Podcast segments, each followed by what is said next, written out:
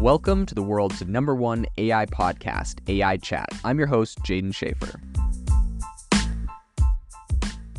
Make sure that you go to AIbox.ai, link in the show notes, to join the waitlist for our new AI platform. We're going to be launching an incredible platform that allows you to build anything you want with workflows um, in AI. So you're able to chain together ChatGPT and image generators and audio generators to make really powerful apps for your organization, or you can host them on our marketplace and actually generate royalties from them. So make sure to go to AIbox.ai and join the waitlist. In addition, if you like the podcast, if you could do me a massive favor and please leave us a review on Apple or Spotify or wherever you listen to your podcast. This helps me be able to get better guests on here as they check the reviews to see how you guys are liking it. So if you could please do that, I would really, really appreciate it. AI researchers over at NVIDIA have figured out a way to turn a video into a 3D object. And they do this using AI. So today on the podcast, we're going to talk about this project, why this is important, what the implications are, where this is going, and also some other interesting projects we're seeing in the space right now. So the first thing to say is that this project is called Neuralangelo. it's a funny name, obviously. Um, but essentially, what they can do is they can take a video, and this includes video just shot on a smartphone. So, a video on a smartphone, for example, you'd go in your backyard, walk around with your smartphone, you know, looking at your backyard, uh, and it and they would be able to take that video and turn it into a 3D rendering, where they could essentially get a 3D map of your entire backyard, the shapes of the trees, the grass, the buildings, um, and anything else that you have. And they could do this for any other space. There's a lot of really impressive implications, and um, you know the way that they describe this in their their blog post is they say it's like uh, you know when when there's a sculptor and they have a, a piece of stone and they're you know chopping in little bits into it to kind of get like the when I guess they're trying to go off the the whole sculptor thing because it's called Neuralangelo off of Michelangelo. But uh, anyways, they're saying, you know, as a sculptor kind of breaks down the stone from different angles and gets the different depths and hues the stone, blah, blah, blah, that's essentially what their AI is doing, where it's taking this footage and as the footage switches angles, so as you like kind of pan a video around, it's looking at all of the objects from these different angles. Now, this is really interesting because this um, this reminds me a lot of what Tesla did with um, their self-driving technology, where a lot of you know car companies are saying, no, you need radar, you need LiDAR to be able to really detect the distances and to have these things maximum safety. And Tesla said, no, we think we can just use a camera similar to a human's visual eye um, to be able to, you know, uh, determine the distance between things, et cetera, et cetera. And it would appear that the AI that uh, NVIDIA is releasing right now validates this theory um, or this thesis, and that they're they're actually able to get the 3D shape of objects just by looking at them from different angles of a camera and being able to put that into AI. So the uh, they have a bunch of examples that are impressive in their blog posts. One of them is uh, them kind of going around and you know like looking at a sculpture and it's able to show all the different angles of the sculpture um, and then create it into a 3D object. They're also you know they go and do buildings, which I think is really impressive. They um, and I think one impl- one really interesting area that this is going to be used in um, is with drones. So you could fly a drone around a building and or around a venue, etc. And based off of the the footage of that different venue or that different object, you know, they flew a drone around a truck and it was able to uh, reproduce a perfect 3D model of that truck, um, where it has all of the different specifications, it has all of the different dimensions of that thing. So a lot of people are saying for like use cases for this. Number one, a lot of people are talking about video games, right? They're like, essentially if you wanted the map of you know you wanted palo alto california as the map of like one of the levels of your video game you just walk around or you fly a drone around uh, a bunch of different areas and it could create a 3d map of there or any you know other different location. When it comes to reproducing you know models there's a lot of different uh, implications for this. I mean you could think of a version i mean i've seen a lot of people where they like will have a sculptor go and create like a, a you know a sculpture of like an object and then they got to go convert that into like a 3d model um, scan it and do different things but like with this technology you could just take a quick video like you know someone goes and makes like a some sort of product demo and then you go take a video of this product from a few different angles and all of, all of a sudden it actually goes and generates the 3d file and it's very easy to quickly go in and start uh, you know putting that into an AutoCAD uh, software technology and go use that. So I think it's a really powerful technology. And someone recently on Twitter was sharing uh, an image just to say how far this this uh, you know 3D um, modeling AI has gone. They show they showed one picture which just said was from three years ago of a tractor, and it was like I don't know if you've ever seen um, someone print something with you know 3D filament, like print doing 3D printing, but like oftentimes if it's not a very high quality machine, you can tell there's like lines where all the plastic is. It kind of gobs up. There's it's just like very rough texture, and that's kind of what the 3D model image they said from three years ago was. Um, and then they showed what it is today, and they have this like 3D um, shape of Michelangelo's uh, carving in stone.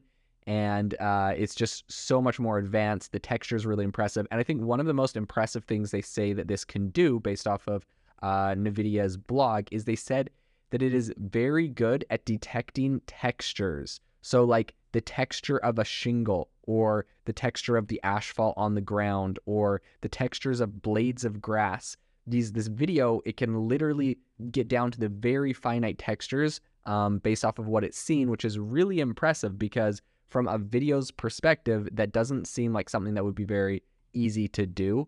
Um, and it's going to make things ultra ultra realistic. I think for video games, I also think um, for whatever Facebook and or Meta and Apple decide to do with their VR headsets and VR um, and AR, it's going to make things ultra realistic.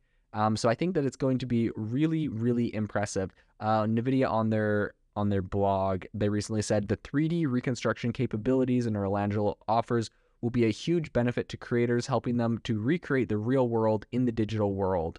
Um, this tool will eventually enable developers to import detailed objects, whether small statues or massive buildings, into virtual environments or video games or industrial digital twins. So this is really, really powerful technology um, from a corporate side, from you know video games. In their demo, they you know showed uh, just a video of going around a flatbed truck, a video going around um, like a wedding venue, a video going around a sculpture of, and of a of the uh, NVIDIA Bay Area campus. And all of those things, just from a video going around, were instantly created into 3D um, 3D shapes. I mean, you can think of a lot of different implications, including like in the military, being able to fly a drone around perhaps your enemy's base, bringing that back and instantly having that turned into a 3D model um, for you know reconnaissance or whatever. Um, a lot of implications. I think even with the war in Ukraine right now, we're seeing a lot of um, you know, I've seen a lot of footage of Ukrainian soldiers using drones for all sorts of things, and I think that this 100% will be something that is integrated into uh, that entire industry, that sort of technology. This will be integrated into you know architecture and into video games in a lot of different areas. So I think it's really powerful.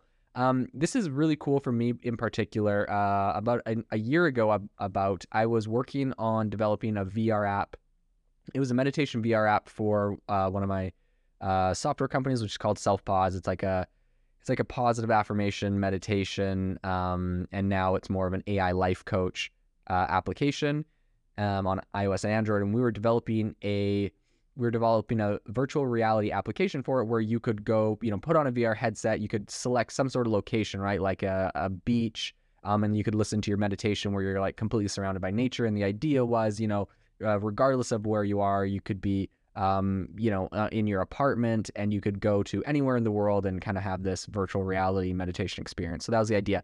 But the reason I bring that up is because it's really interesting um, while working on development for that application.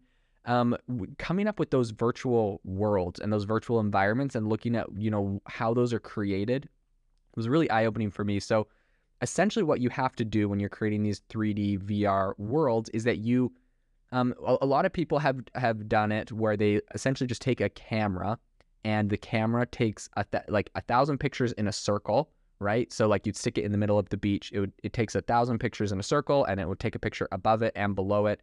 Um, so it gets like a 360 degree um, view. And so if you if you plug that into a VR headset where you put it on, when you turn in the VR headset, you're seeing everywhere around you um, you turn around you see what was behind the camera, in front of the camera, above the camera, below the camera. So that's how you do, or that's how you like. That's kind of the most basic version of how um, in VR you create these 360 environments. Now the problem with that is it's just an image, so it's the equivalent of you know you're just seeing a picture from a lot of different angles, and that's not a very immersive feeling. So what the better AI uh, VR technology does is it creates like 3D shapes and objects all around you that make it feel a lot more realistic.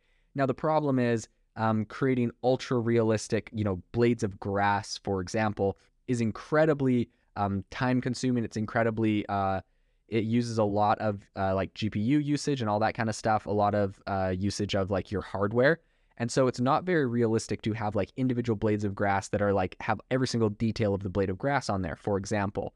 Um, and so what people did was they would create shapes. So, for example, if I was to create a palm tree, I would create the 3D shape of a palm tree in one of these virtual reality environments, and then I would put the the skin, which would be the image. So, like I would essentially take the a picture of the bark of a palm tree and I would superimpose that over the shape of the bark. Uh, I'd take a picture of like the leaf, the texture of a palm tree leaf, and superimpose that over the 3D like palm fronds on the palm tree. So you get the idea. It was like images superimposed onto 3D objects.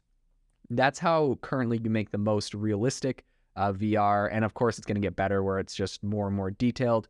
Um, but a lot of that was very, very difficult to come up with. And for us, when we were doing our VR application, we just went with the most basic one, which was just doing, um, you know, 360 images.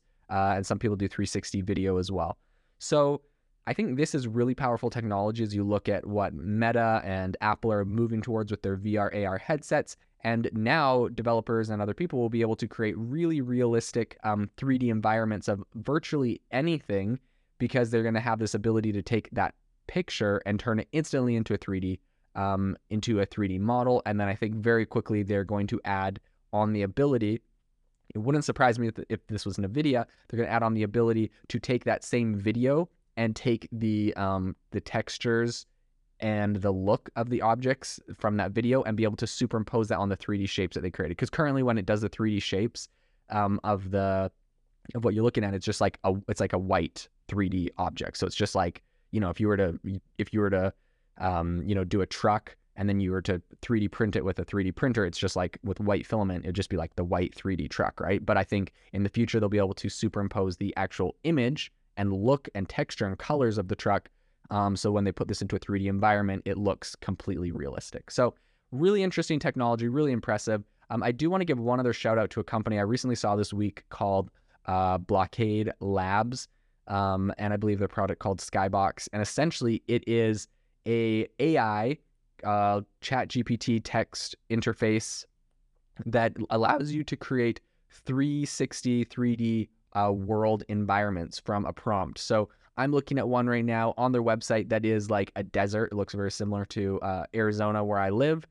And there's all of these incredible red mountains in 3D all around you. You're able to kind of like spin around and look at them. There's a sunset.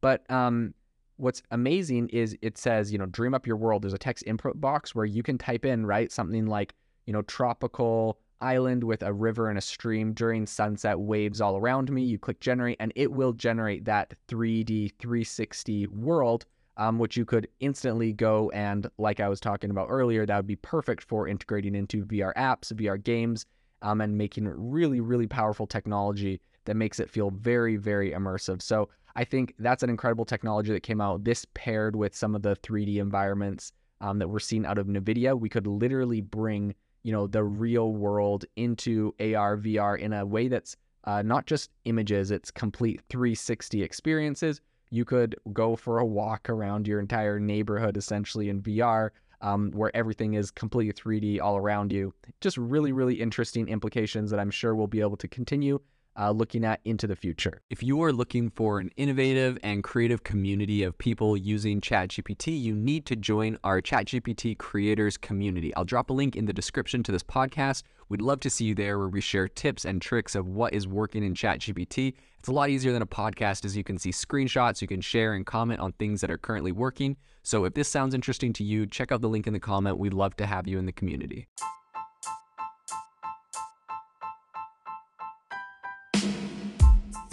Thank you for listening to the AI Chat Podcast. If you enjoyed the podcast, I'd appreciate it if you rate me wherever you listen to podcasts. And if you're looking for an innovative group of AI enthusiasts, make sure you check out our Discord channel and also our Facebook community. It's obviously a lot more interactive than a podcast where we can actually share software tools, prompts that we're using in everyday AI. I'll leave a link for those in the description below.